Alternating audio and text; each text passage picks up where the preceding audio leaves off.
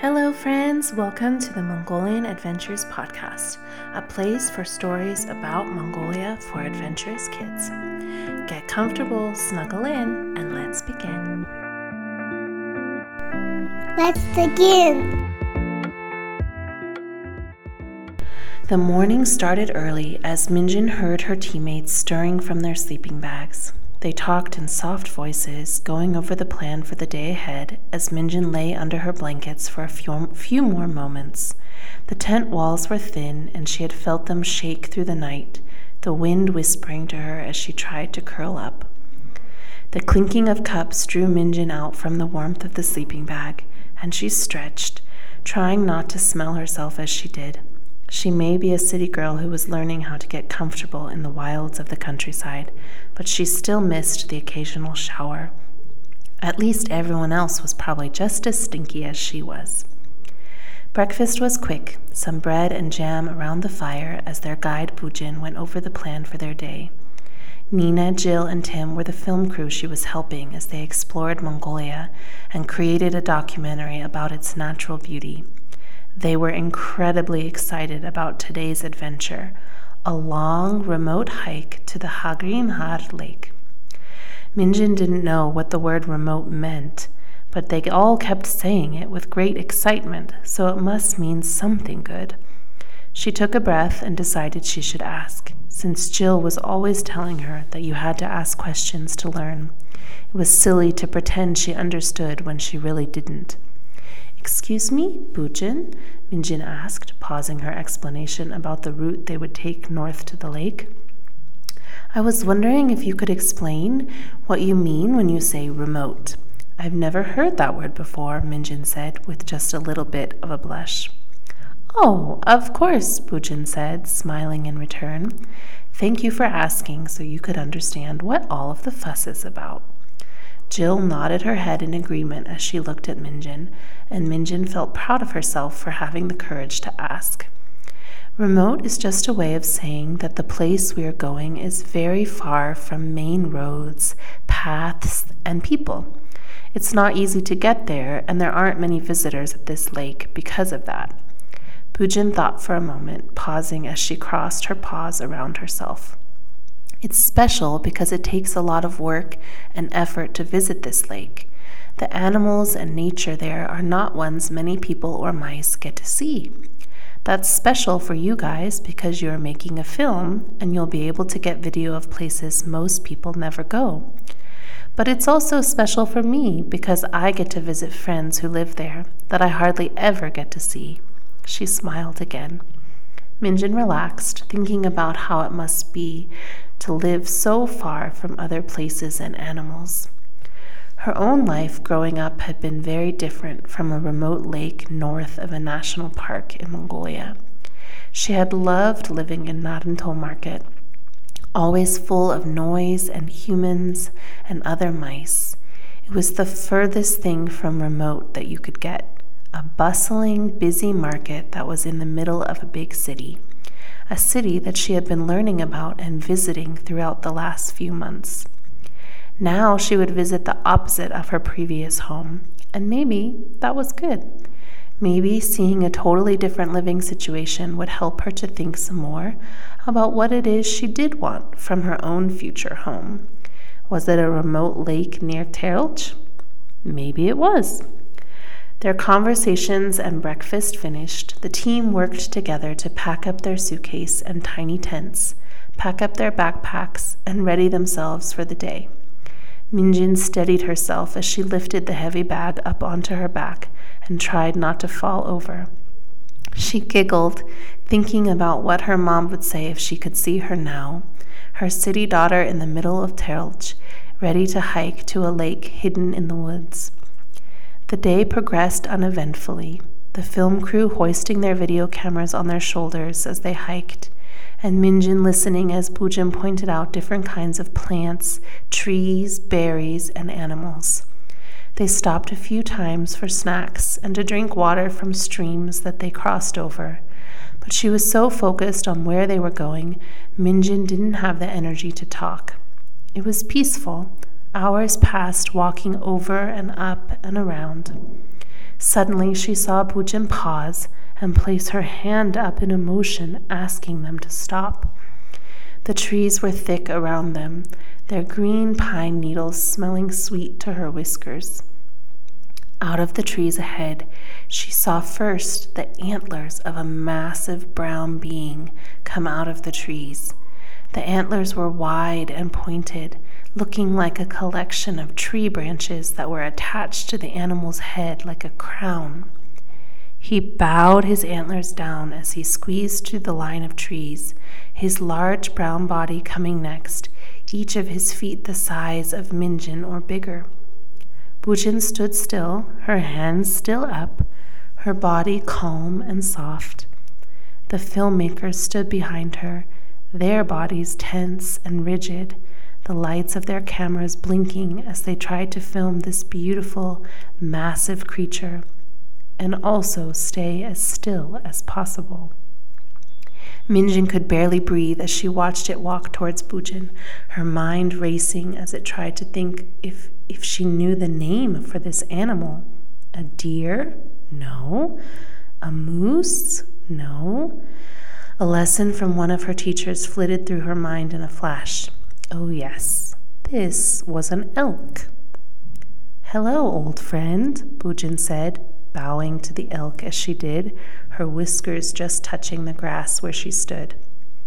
Hello to you, dear mouse, the elk said, also bowing until his beautiful antlers touched the ground. At this, Bujin finally put her hand down, and Minjin felt her body relax, a breath whooshing out of her chest.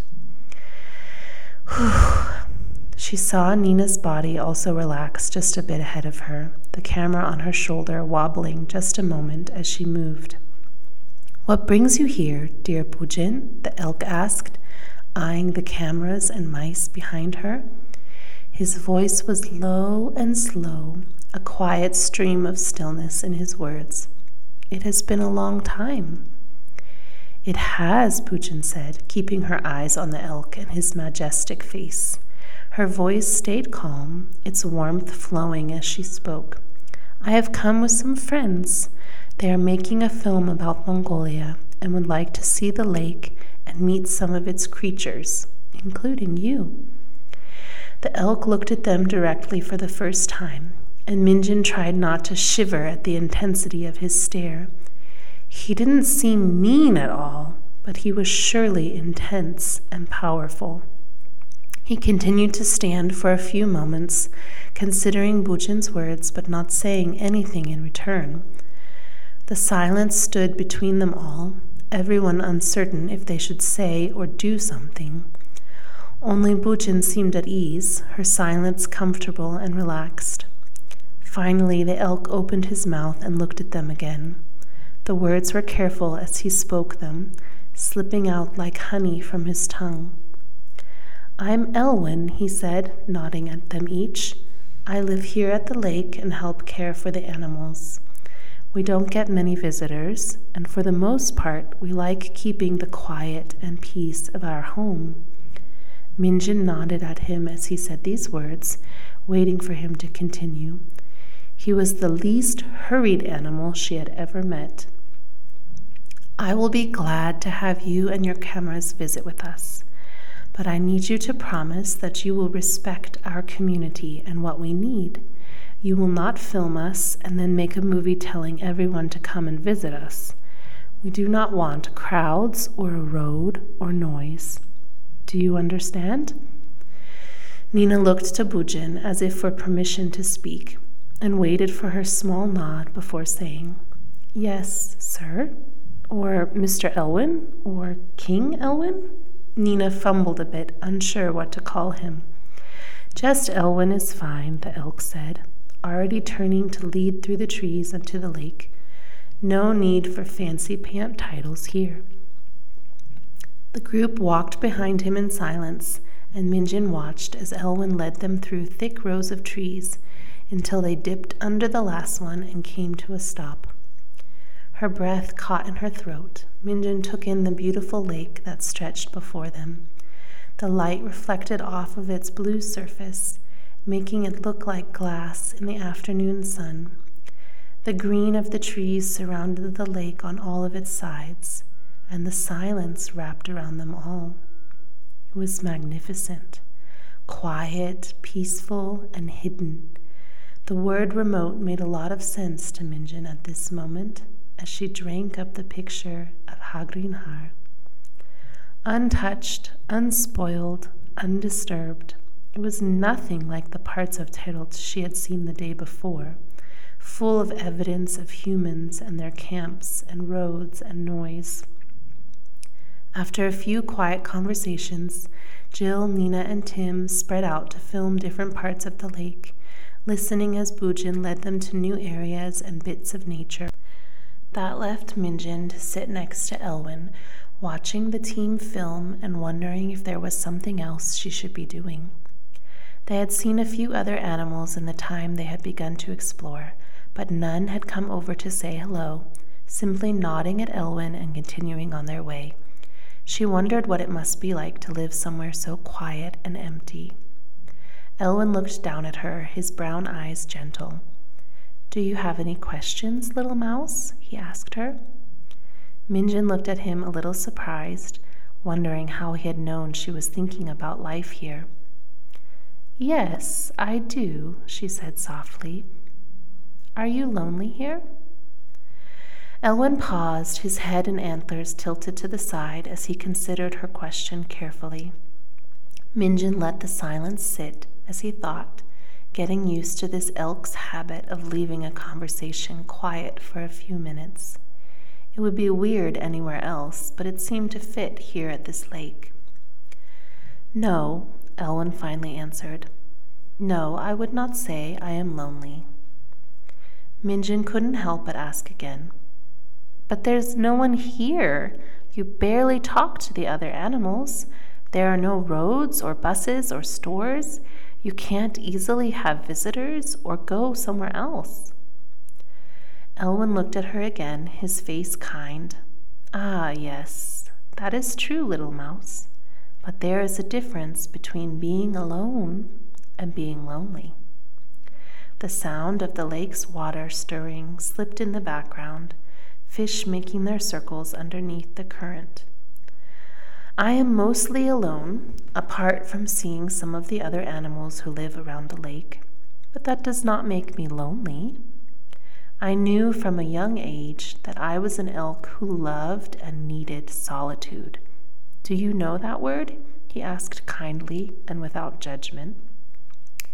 Minjin shook her head, her whiskers waving in the quiet air. Solitude just means being alone, and that's a very different thing from feeling lonely. I don't need or want more noise or animals or humans around me. I enjoy the quiet and the peace and the time to find joy within myself. Elwin took a pause here and looked out at the lake. Living here at the lake means I have had to make peace with myself. I have to enjoy being with just me. He smiled. And that has brought me joy. True joy that lasts day after day and doesn't change no matter the weather or the problem. I'm still glad for the quiet and the peace and the silence. Minjin considered his words as he went back to looking at the fish in the lake. She had never spent much time by herself. This home search was the first time in her life she had ever been on her own, and she'd still mostly been surrounded by other animals and humans. More and more, she was realizing that in order to decide what she wanted and where she wanted to live, she needed to know herself. Who Minjin was, what she liked, what she enjoyed, what made her happy or sad. And it made sense that the quiet of a place like this lake would be a good one for starting to figure out those things without distraction. Elwin and Minjin sat in silence for the rest of the afternoon and early evening, the elk and the mouse content to be alone, but not lonely. They did not speak, but Minjin knew that the kind elk was giving her the space to dream, to reflect, to ask herself questions. And as the day turned dark, the night sky whispering above the trees, She thought that he was right. Solitude was a gift. And maybe she wouldn't or couldn't be a mouse who lived out here, remote and wild, but that was okay. She was learning again and again that to find herself was to try new things, to listen to the animals she met, and to open herself wide to the wilds of this world. She snuggled into her sleeping bag, content and peaceful. An owl hooted in the distance, a hello across the expanse of the lake.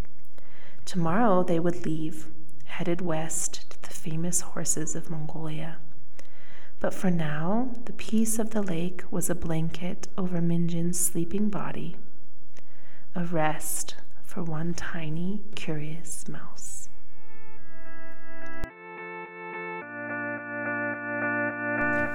Thank you for joining us on this episode of the Mongolian Adventures podcast.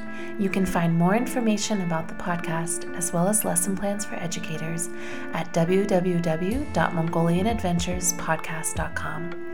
You can follow us on Facebook, Instagram, and YouTube at Mongolian Adventures Podcast. And on Twitter, we're at Mongolian ADV Pod. We'd love for you to draw a picture or create artwork based off of today's story. Send us your pictures at mongolian.adventures.podcast at gmail.com and maybe you'll see it featured on our social media. Until next time. May your adventures be big and your dreams even bigger.